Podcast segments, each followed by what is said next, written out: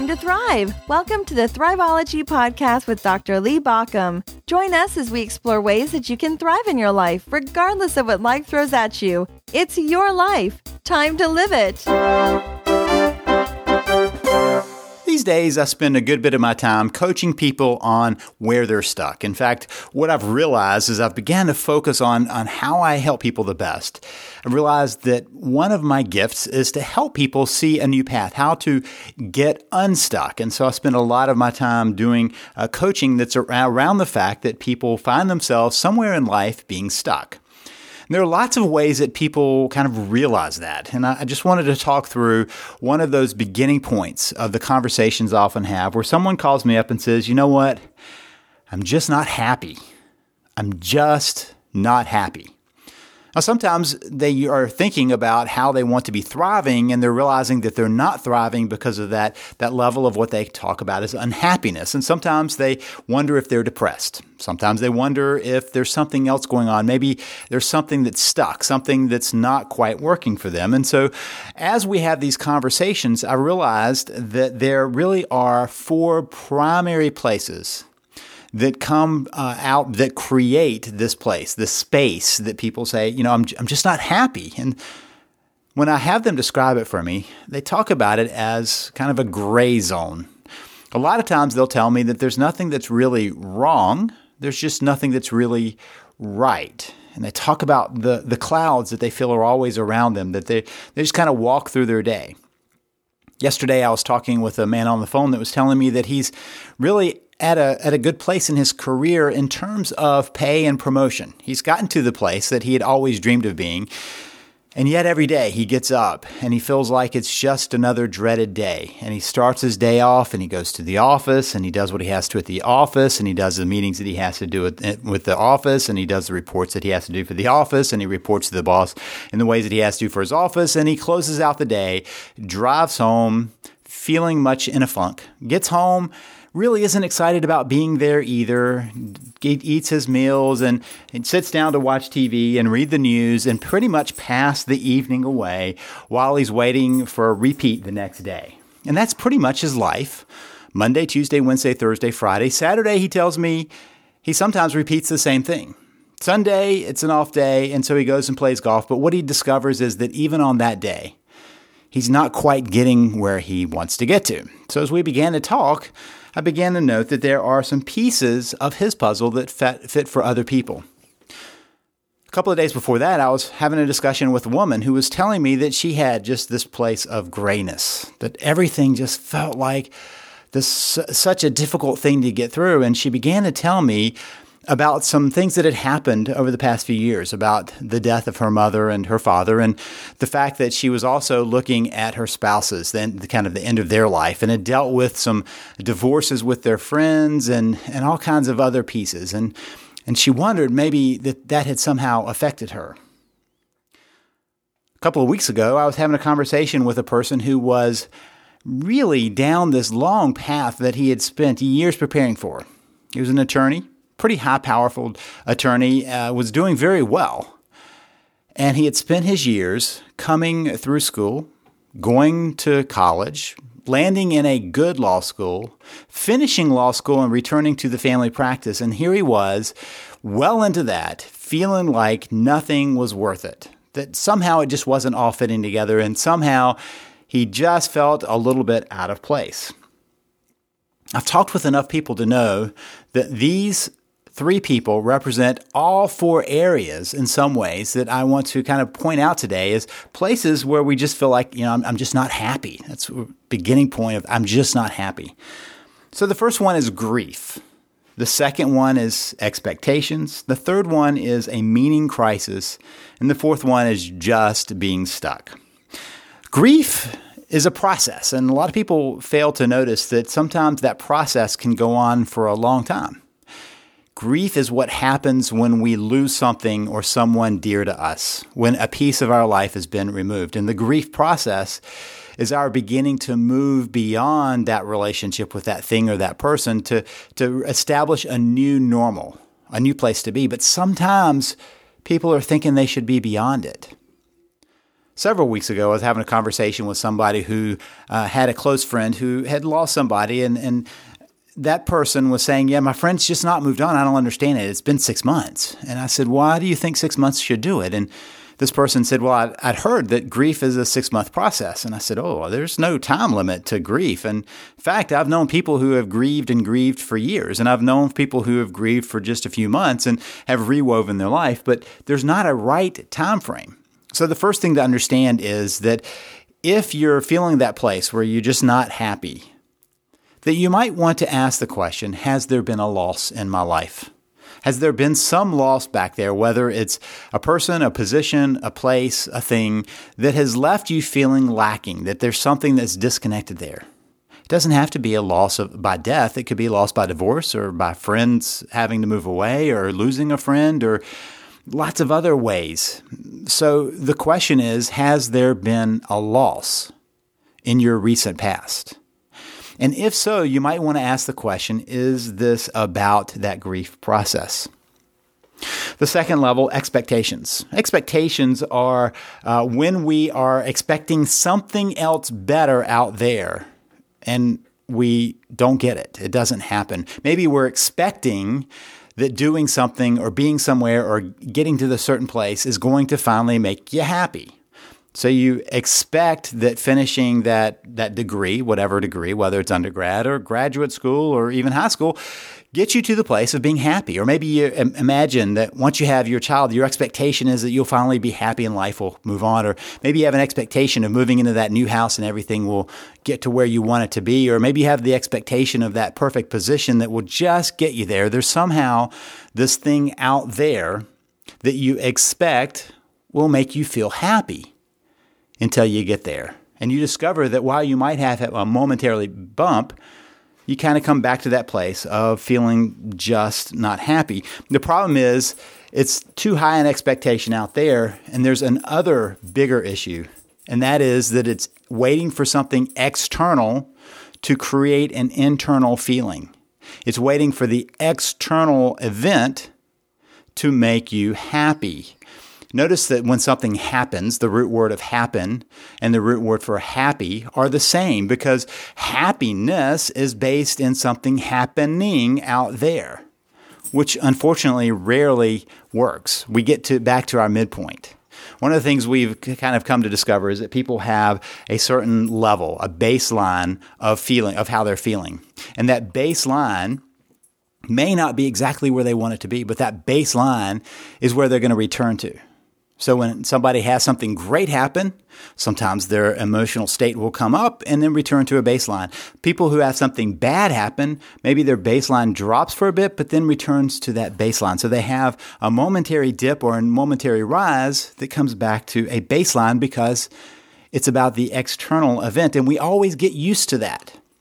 You buy a new car, and after a while, it's just the car. You buy a new house, and after a while, it's just the house. You get a raise, and after a while, it's just the money that pays the bills. And pretty soon, we find that those things that you thought might do it just don't quite get there.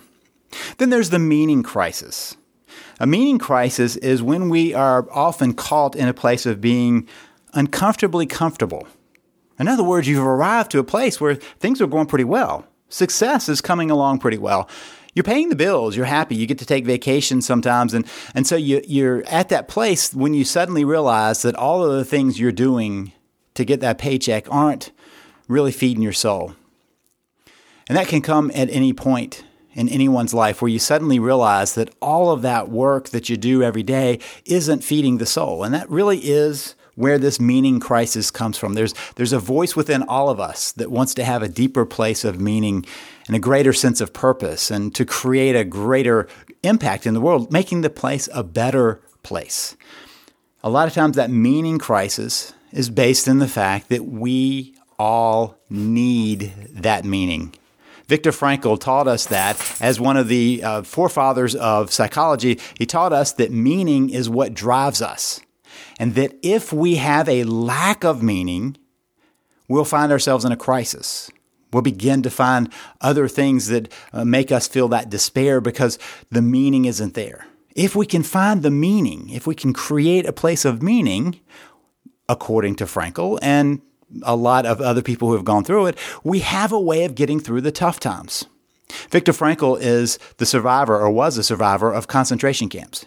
He was writing a book about meaning and the importance of meaning when he was taken into custody, sent to a concentration camp, lost his parents, lost his wife, came through that experience, and continued to say that meaning is the anchor point for everybody's existence, that our deepest need is for that meaning. And if we don't have a place of meaning, we feel the hollowness we feel the hopelessness. We feel the despair of just not being happy.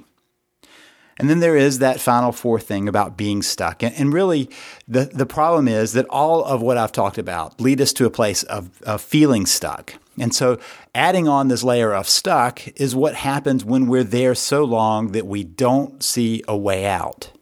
Stuck is not so much that something's holding you as much as you don't see a way through that process. You don't see a way to get beyond that.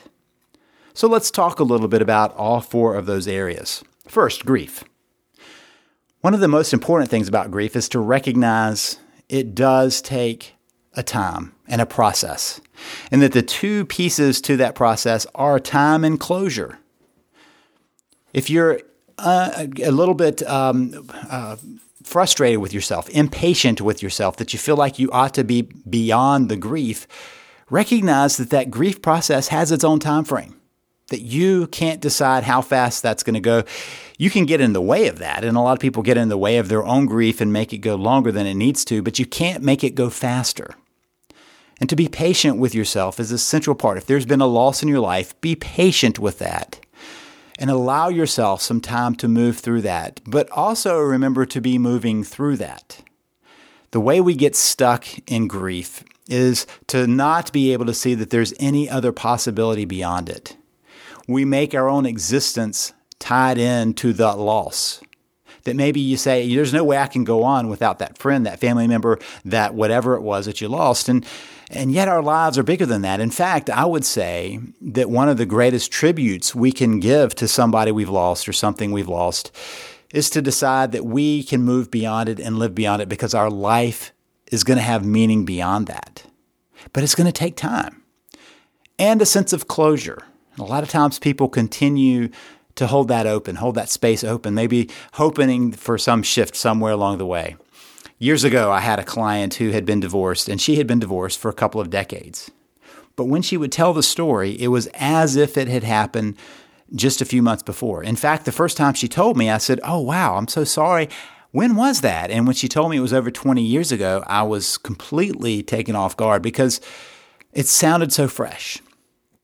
She had anchored herself to that event so tightly that there could never be closure to it sometimes we have to find a way of closing that loss and moving into something new, even if it's in tribute to that, or even to prove that that thing you lost isn't going to hold you hostage. For her, it was proving that the divorce didn't have to define her life. For other people, it's deciding that their life goes on beyond the loss of somebody or something. Expectations is our next little area. Expectations are often about two shifts to get away from that. One shift is into responsibility, to decide it's up to you to find the things that make you happy, not waiting for that external thing to do it, but to digging in and saying, I'm responsible for bringing that into my life. I'm responsible for bringing something new into my life. New things happen only for two reasons. We either choose them or they happen to us without our choice. And when we choose them, at least we are standing on our own saying, I choose this direction. So, responsibility, it's not about blame. A lot of times when I say responsibility, people say, Oh, you're blaming me for the way I feel. No, I'm saying from here on, do you choose to be response able, able to respond, responsible to decide how you're going to bring new things into your life? That's an internal shift from going from looking for the external ways that you, you're happy to the internal fact that you find joy and satisfaction within yourself. The third area is a meaning crisis. A meaning crisis often requires a shift in one of two things either vocation or avocation. to make some shift along the way. A vocational shift is when somebody says, the way that I'm making my money doesn't bring me meaning and I've got to do something different. An avocation says, I'm going to continue making money the way I've made it, but I'm going to find something else to do that will bring meaning into my life. Both ways are applicable. I had a uh, coaching client years ago that had a he, he'd had a, a manual labor company that created a lot of income for his family. He didn't like it. In fact, he disliked it a lot, and it was messy work, and he did a lot of that work himself. But it it created a lot of income. So as we talked about it, he said, you know, the way that I frame this is because I have that place where I make a lot of money, I can choose to do other things in my spare time that bring me deeper meaning.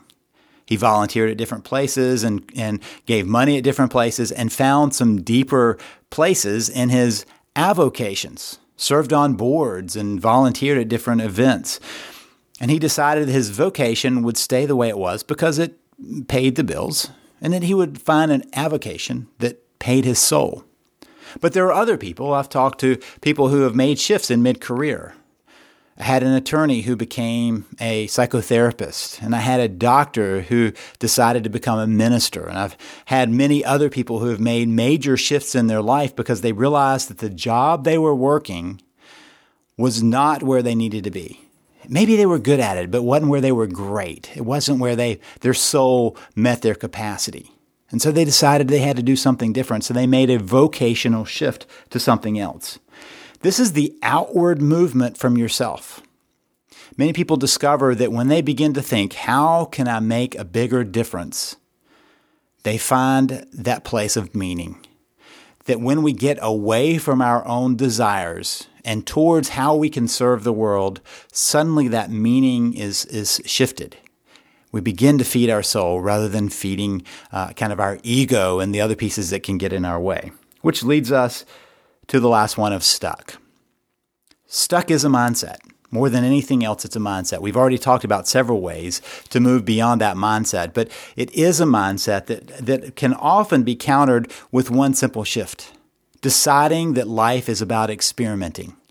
That you can try little things here, not things that you have to commit to forever, but little things here. Maybe you decide to take a 15 minute walk just to see, just to experiment, to see what that's like. Or maybe you decide to take a, a new course just to see, just to kind of test what that's like. Maybe you do an online program just to see, just to test, to see what that's like. Maybe you change your eating habits just to see, just to test what that would be like. Maybe you change your morning routine or your evening routine or your daily routine, your eating routine. Lots of places in life that you can do little experiments just to see what shakes loose. In the end, the way to get beyond that I'm just not happy feeling is little steps in any direction. That's the magic of this. Any action often pulls you away from that because now you have begun to take an active role in where you want to go whether it's dealing with your grief or whether it's dealing uh, with your expectations or dealing with your meaning crisis. You get unstuck by taking actions here and there, little at a time. If you're in need of help with being stuck, I would invite you to contact me. You can send me an email at lee at thriveology.com. That's L E E at thriveology, T H R I V E O L O G Y.com. We can talk about working together to see if we can get you unstuck. Or you can check out my Thrive Principles. That's 15 strategies for breaking that loose and moving forward. You can find more about my book, Thrive uh, Principles, at thethriveprinciples.com. That's thethriveprinciples.com. This is Lee Baucom wishing you the best as you work to build your thriving world.